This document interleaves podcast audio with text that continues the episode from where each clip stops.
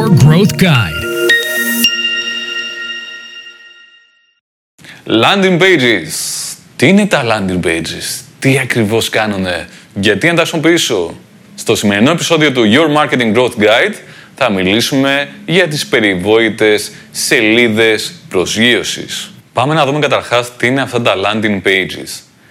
Landing pages σε ένα site, σε ένα e-shop, είναι η σελίδα στην οποία προσγειώνουμε έναν χρήστη από ένα αεροπλάνο. Όχι, από κάπου αλλού. Π.χ. από το Facebook, από το Instagram, από διαφήμιση Google κτλ. Τι σημαίνει το προσγειώνουμε εκεί; Σημαίνει τον οδηγούμε εκεί, τον πάμε εκεί. Κάνει κλικ κάπου σε ένα μπανεράκι, σε μια διαφήμιση και παπ, πάει σε αυτήν τη σελίδα. Όταν λοιπόν πάει σε αυτή τη σελίδα, λέμε Α, αυτή τη σελίδα την χρησιμοποιούμε ως μια σελίδα προσγείωσης. Γιατί εκείνη που πάμε τους χρήστες.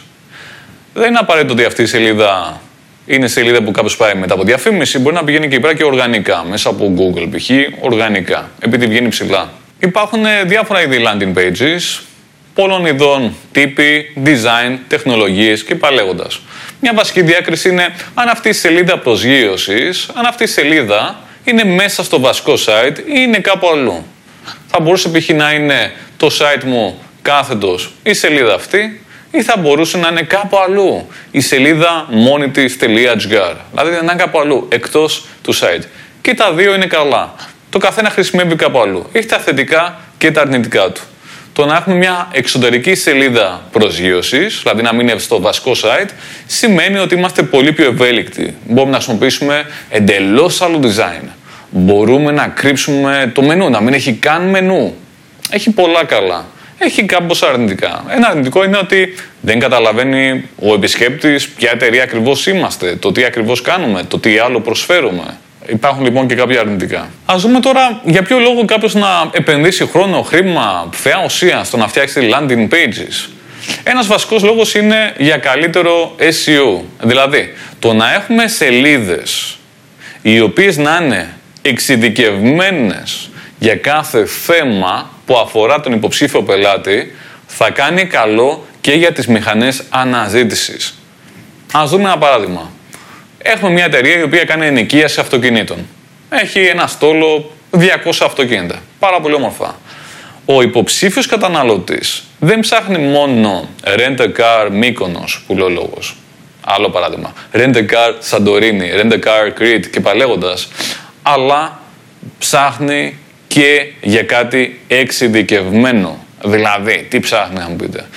Από ό,τι έχουμε δει από εργαλεία όπως το Google Keyword Planner, ψάχνει επίσης να δει το τύπο αυτοκινήτου. Π.χ. ψάχνει για SUV, ψάχνει για automatic ε, transmission, δηλαδή ψάχνει για κάποια εξειδικευμένα πράγματα. Αφού λοιπόν τα ψάχνει, σίγουρα βοηθάει να έχουμε υποσελίδες, σελίδες προσγείωσης για το κάθε ξεχωριστό θέμα το οποίο έχει ζήτηση. Άλλη λοιπόν υποσελίδα προσγείωσης για τα SUV, άλλη για ε, δεν ξέρω, οικογενειακά και, και πάλι λέγοντας. Ωραία. Άρα βοηθάει και στο SEO να έχουμε πολλές σελίδες που η κάθε σελίδα πιάνει διαφορετικό θέμα.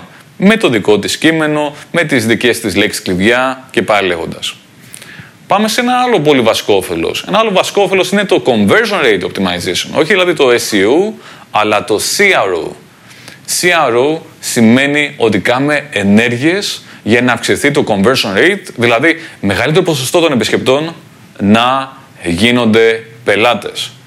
Πώς το καταφέρνουμε; Εάν πάμε κάποιον σε αυτήν την ιστοσελίδα, σε αυτό το site που ψάχνει SUV και τον πάμε σε μια γενική σελίδα που λέει προσφέρω rent a car, θα πει εντάξει, ναι, μου κάνει, δεν μου κάνει, δεν καταλαβαίνω αν έχει SUV, να χρησιμοποιήσω την φόρμα που έχει, α, είναι λίγο δύσκολη αυτή η φόρμα, δεν βρίσκω αυτό ακριβώς που θέλω, ας πάω κάπου αλλού. Αν όμως αυτόν τον άνθρωπο τον οδηγήσουμε σε μια σελίδα που λέει θέλεις SUV, rent a car, στην Κρήτη, το έχω, δηλαδή πιάσουμε το εξειδικευμένο θέμα που θέλει, ο επισκέπτης λέει Α, τέλεια! Έχουν αυτό ακριβώς που ήθελα. Καταλαβαίνουν τι θέλω, το έχουν, είναι εξειδικευμένοι σε αυτό, είναι καλύτεροι από άλλους. Γιατί έχουν SUV. Μια χαρά. Άρα αυτό κάνει καλό στο conversion rate. αυξάνει το conversion rate, αυξάνει το ποσοστό των ανθρώπων που επισκέπτονται και τελικά γίνονται και πελάτες. Που σίγουρα καλό είναι όλο αυτό. Υπάρχουν πάρα πολλά που μπορούμε να πούμε για το CRO που δεν είναι και τόσο γνωστό στην Ελλάδα. Έχω γράψει ένα βιβλίο για το θέμα στο crobook.gr και θα το βρείτε και στο site μας στο gimagency.gr αν πάτε στο μενού χρήσιμα και μετά στα βιβλία. Όταν μιλάμε για το CRO σκεφτόμαστε είναι σχετικό αυτό που λέμε με αυτό που θέλει ο επισκέπτης του site; Ναι, είναι σχετικό, γιατί του λέμε SUV. Τέλεια, rent a car, Κρήτη που αυτό ήθελε. Πάρα πολύ όμορφα. Είναι ξεκάθαρο Δηλαδή το λέω με λόγια, δείχνω και μια εικόνα με SUV. Πώς θα το κάνω ξεκάθαρο, να το καταλάβει, ακόμα και αν είναι ένα μικρό παιδάκι; Να είναι ξεκάθαρο. Αυτά λοιπόν βοηθάνε πάρα πολύ στο CRO. Πάμε σε ένα άλλο θέμα που αφορά τις landing pages. Ενημέρωση κοινού, επικοινωνία, αφοσίωση, loyalty πελατών. Πολλές επιχειρήσεις, ιδιαίτερα επιχειρήσεις που είναι από ένα μέγεθος και πάνω, ένα από τα βασικά τους θέλω είναι να μπορούν να ενημερώνουν εύκολα τους πελάτες τους, τους αφοσιωμένους πελάτες, τους πιστούς, τους υφιστάμενους πελάτες και αυτούς και καινούριους υποψήφιους ενδυνάμει πελάτες για το τι ακριβώς προσφέρουν, για τα νέα προϊόντα, για τις νέες υπηρεσίες που φέρανε. Αν όλα αυτά λοιπόν τα επικοινωνήσουμε σε ξεχωριστές landing pages, είναι πιο εύκολο κάποιος να αντιληφθεί την πλήρη γκάμα των προϊόντων ή υπηρεσιών. Βέβαια, πριν τους πάμε σε όλα αυτά, γιατί μπορεί να μπλεχτούν, ε, καλό είναι να έχουμε μια σελίδα πριν από όλα αυτά που να λέει: Ξέρεις τι, προσφέρουμε αυτά, διάλεξε αυτό που επιθυμείς. Και αν δεν είσαι σίγουρος, έλα να σε βοηθήσω με κάποιο μηχανισμό, π.χ. Wizard, για να βρεις αυτό που θέλεις. Αυτό χρησιμοποιείται πάρα πολύ σε sites όπως είναι π.χ ανταλλακτικά. Που λέμε στον άλλο, έχω πάρα πολλά ανταλλακτικά.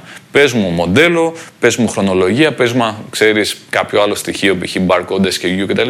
Να σου πω τι ανταλλακτικά έχω για όλα αυτά. Ένα άλλο σημαντικό όφελος με το να έχουμε πολλές σελίδες προσγείωσης στο site είναι ότι έτσι μπορούμε να διαμοιράσουμε πολύ πιο έξυπνα, πολύ πιο αποτελεσματικά το budget.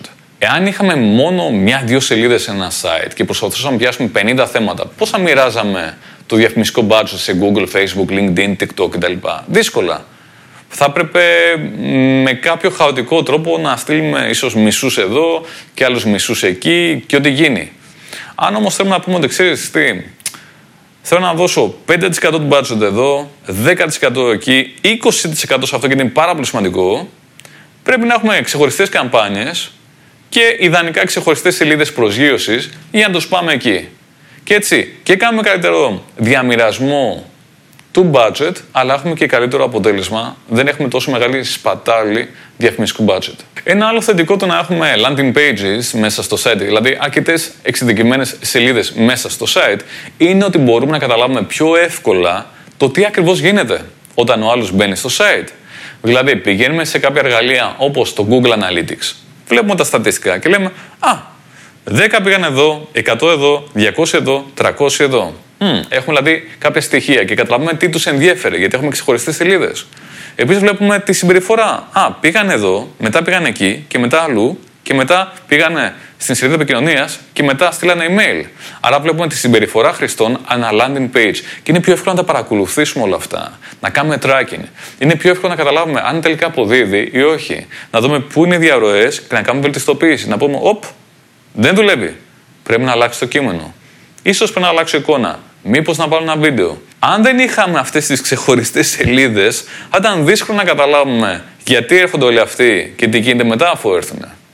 Βοηθάει λοιπόν στο καλύτερο tracking. Ένα άλλο θετικό είναι ότι μπορούμε να κάνουμε το όλο marketing πιο εξατομικευμένο ή τουλάχιστον πιο κατακερματισμένο, πιο segmented. Δηλαδή να πούμε, ωραία, βλέπω ότι αυτός έρχεται για SUV. Πάρα πολύ όμορφα. Ωραία. Και θέλει rent a car για την θερινή περίοδο. Οκ, το ξέρω όλο αυτό. Μετά όταν θα πάω να το εμφανίσω ξανά μια διαφήμιση remarketing, θα πάω να το εμφανίσω μια διαφήμιση remarketing, π.χ. στο Facebook, για αυτό που ήθελε. Δεν θα πάω να το πω έχω rent a car. Θα πω έχω rent a car, Κρήτη, SUV. Άνθρωπε μου, ακριβώς αυτό που ήθελες. Και ο άλλος θα δει μια σχετική διαφήμιση και θα πει Α, ναι, αυτό με ενδιαφέρει. Και μ, βλέπω περνάνε οι μέρες, οι ώρες κτλ. Πρέπει να πάρω τώρα την απόφαση γιατί μετά θα είναι δύσκολο, θα ανέβουν τιμές ή κάτι άλλο τέλος πάντων.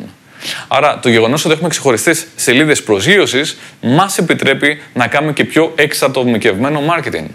Αν στείλουμε email newsletter και έχουμε κατακαιρματισμένους όλους αυτούς, μπορούμε να τους πάμε σε σελίδες που ξέρουμε ότι θα τους ενδιαφέρουν και όχι σε άσχετο θέμα. Αν λοιπόν όλα αυτά τα βάλουμε μαζί, καταλαβαίνουμε ότι είναι σίγουρα πάρα πολύ ωφέλιμο να έχουμε πολλαπλές σελίδες προσγείωσης μέσα στο site, γιατί έτσι μπορεί να έχουμε περισσότερη επισκεψιμότητα, SEO κτλ. Μπορούμε να αξιοποιήσουμε καλύτερα την επισκεψιμότητα. Μπορούμε να καταλάβουμε πιο καλά τι γίνεται μέσα στο site. Μπορούμε να εξυπηρετήσουμε πολύ καλύτερα τον επισκέπτη και να τον πείσουμε πολύ πιο εύκολα. Μπορούμε να κάνουμε remarketing πολύ πιο έξυπνα μετά. Έχει δηλαδή πάρα πάρα πολλά θετικά όλο αυτό. Οπότε σας προτείνω φτιάξτε landing pages στο site σας. Μην έχετε μόνο 2, 3, 4 γενικές σελίδες για να εξυπηρετήσουν τους πάντες. Είναι δύσκολο αυτό. Φτιάξτε παραπάνω σελίδες προσγείωσης και πιστεύω θα πάει καλύτερα. Ελπίζω να σας βοήθησε. Αν σας άρεσε κάντε like, κάντε subscribe και τα λέμε στο επόμενο επεισόδιο του Your Marketing Growth Guide.